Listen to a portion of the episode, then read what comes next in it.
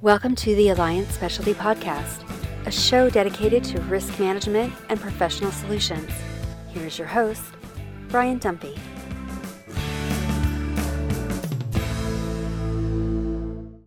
Welcome to the latest edition of the Alliant Specialty Podcast Series. I am Brian Dunphy, the leader of Alliant Management Professional Solutions Group.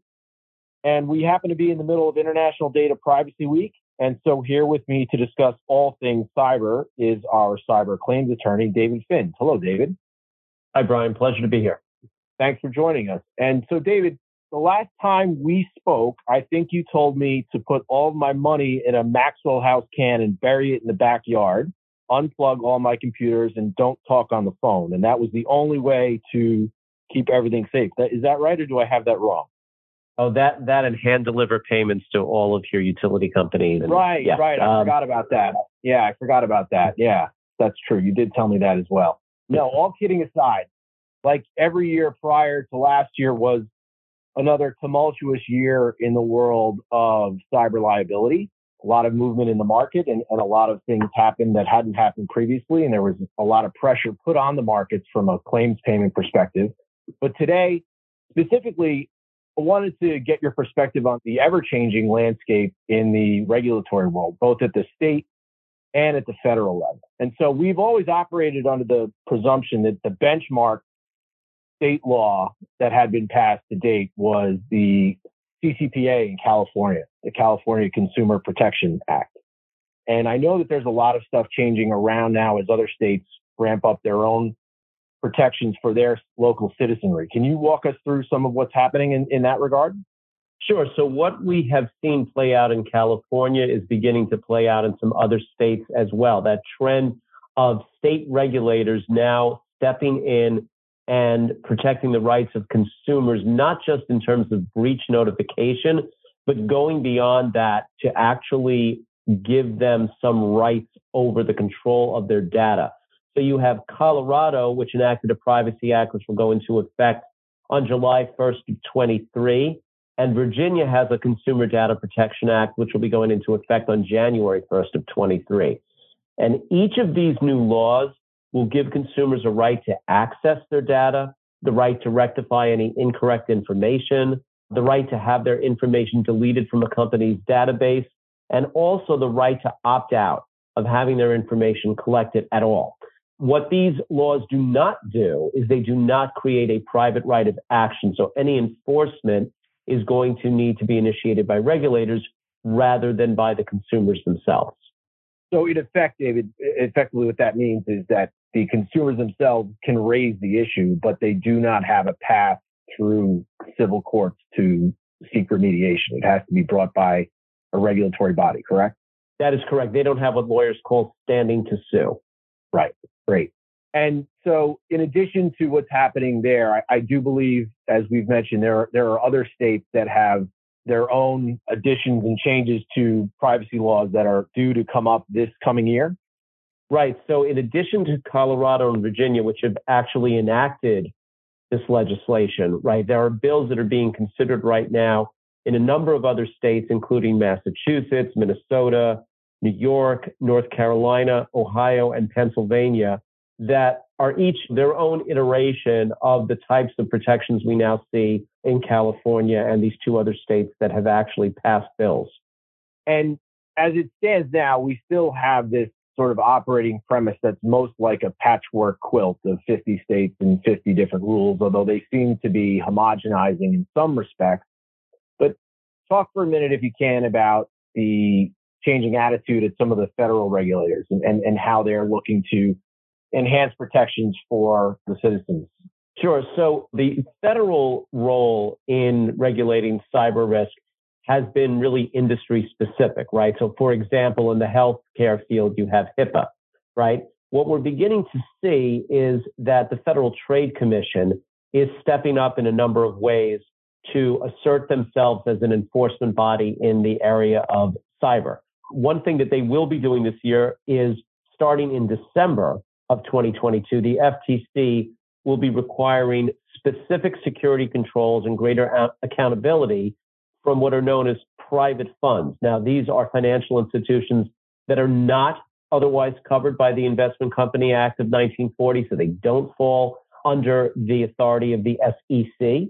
Instead, here, what the Federal Trade Commission is going to do is essentially take the enhanced cybersecurity measures that were rolled out by the New York State Department of Financial Services and then bring those into enforcement at the federal level, even for financial institutions that are outside of New York State's jurisdiction. And so what they're doing is they're they're accomplishing this through updates to the safeguards rule under Gramm Leach Bliley around information security. So what you're going to see is the scope of institutions that will fall under the FTC's authority on this is quite broad. It includes mortgage brokers, investment advisors, private lenders, and many asset managers. And even beyond that, right? So outside of the, the realm of financial services, the FTC has really broad latitude in terms of where they can can dive in and, and assert their authority. And I think that has potential ramifications coming through potentially if the current administration is, is successful in, in passing some of their legislative agenda. As, as laws come up, it seems like every single one of them now has some aspect related to privacy. One of the areas that we're watching very closely is with respect to the Build Back Better legislation. And if Congress ends up passing that, the current version would give the FTC the authority to file complaints in federal district court and to seek penalties of up to $43,000 per violation under the aegis of unfair or deceptive acts or practices. And what they're doing is they're taking areas where they already have jurisdictions, such as the Children's Online Privacy Protection Act, and saying that perhaps a single statement on a company's website, which is found to violate that law or any other law that falls under the FTC's jurisdiction around data privacy, could result in liability for that company with respect to each and every consumer who relied on it. Now, to be fair, the courts do have the authority to reduce those damage awards because they could actually be quite burdensome on businesses. But the prospect of a nuclear verdict is always out there. And that could drive some companies to settle with the government, even though they might have strong defenses that no violation has actually occurred. The FTC's authority, if we are to look at, for example, what they exercise over the Telephone Consumer Protection Act, is quite broad to go after these companies on a per violation basis and if we see that play out in the uh, data privacy arena, it can actually be a quite an enormous exposure for businesses. Yeah, and just as, as we layer one step up now, more and more companies in the United States continue to and expand their interaction in a global market, how does what we have here as far as uh, regulatory compliance efforts, how, how do they stack up presently as, as against what we know in, in Europe's GDPR and, and any other enforcement acts that are that are enforced globally.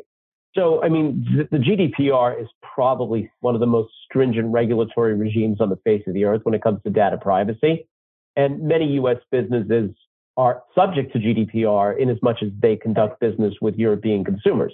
Uh, in fact, the California legislation, any, in many ways, was thought of as mirroring many of the safeguards of GDPR. What we're seeing here that is, I think, qualitatively different is regulators now coming in and imposing some uh, liability on companies for failures of security. In other words, not just the fact that data might have been breached, but because they don't have the proper controls in place or the proper governance procedures. So we're going to begin to see this now, especially in the FI arena, right? Going back to what the FTC is going to be able to do under the safeguards rule later this year.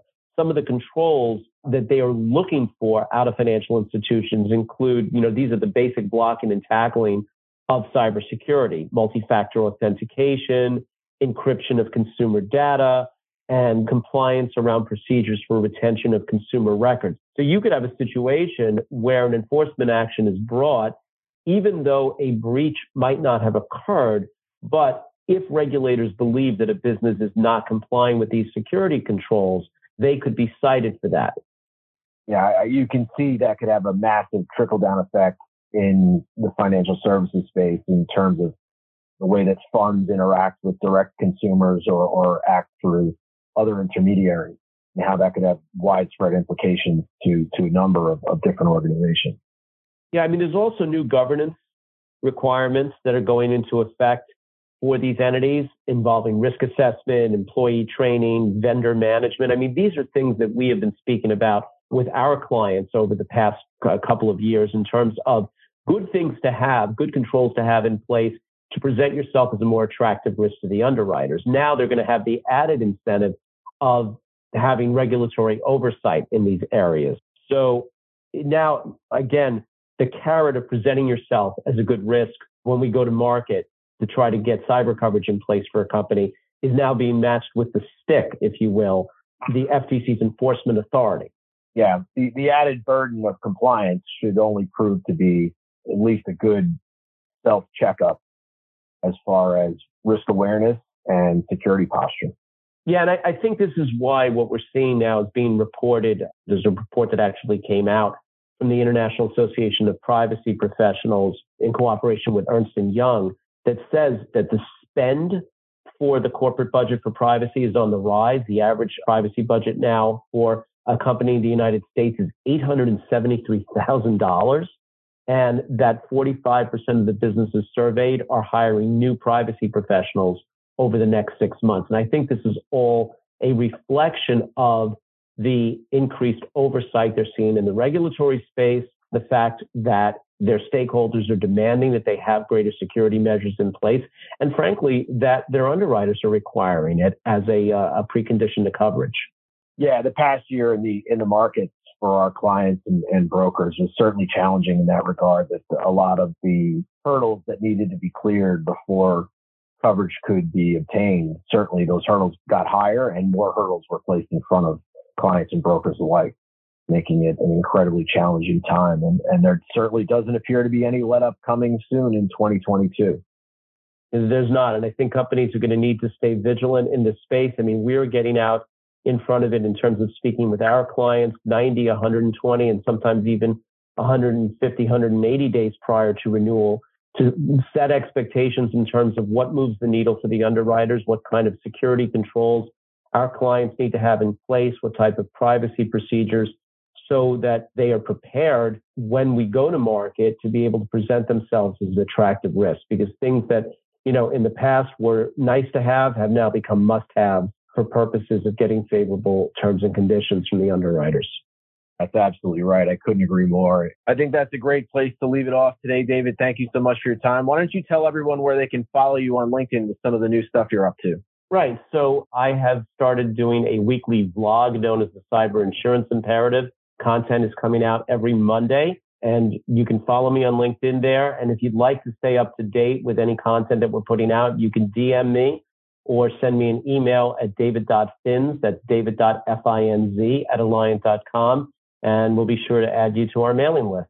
Awesome. That's all great. Thanks, David, again for your time. This has been Brian Dunphy with Alliant Specialty. And to discover the more rewarding way to manage risk, you can find David, me, or any of your other Alliant colleagues online. Thanks so much for tuning in.